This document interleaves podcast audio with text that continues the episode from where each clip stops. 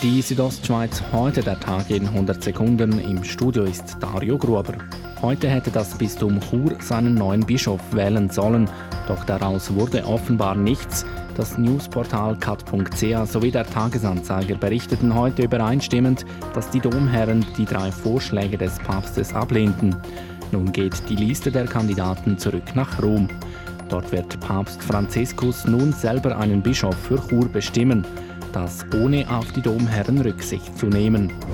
Jede zweite Bündnerin und jeder zweite Bündner treibt wöchentlich drei Stunden oder mehr Sport. Das ergab der neueste Bericht von Sportschweiz 2020.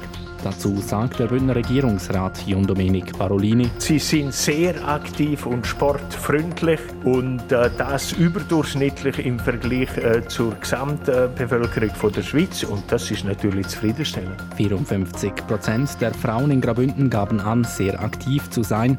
Bei den Männern waren es 47 Prozent. Zum Schluss noch die aktuellen Corona-Zahlen. Dem Bundesamt für Gesundheit sind von Freitag bis heute 9.751 neue Coronavirus-Ansteckungen gemeldet worden. Vor einer Woche waren es knapp 3000 Fälle mehr gewesen. Der Trend ist derzeit rückläufig.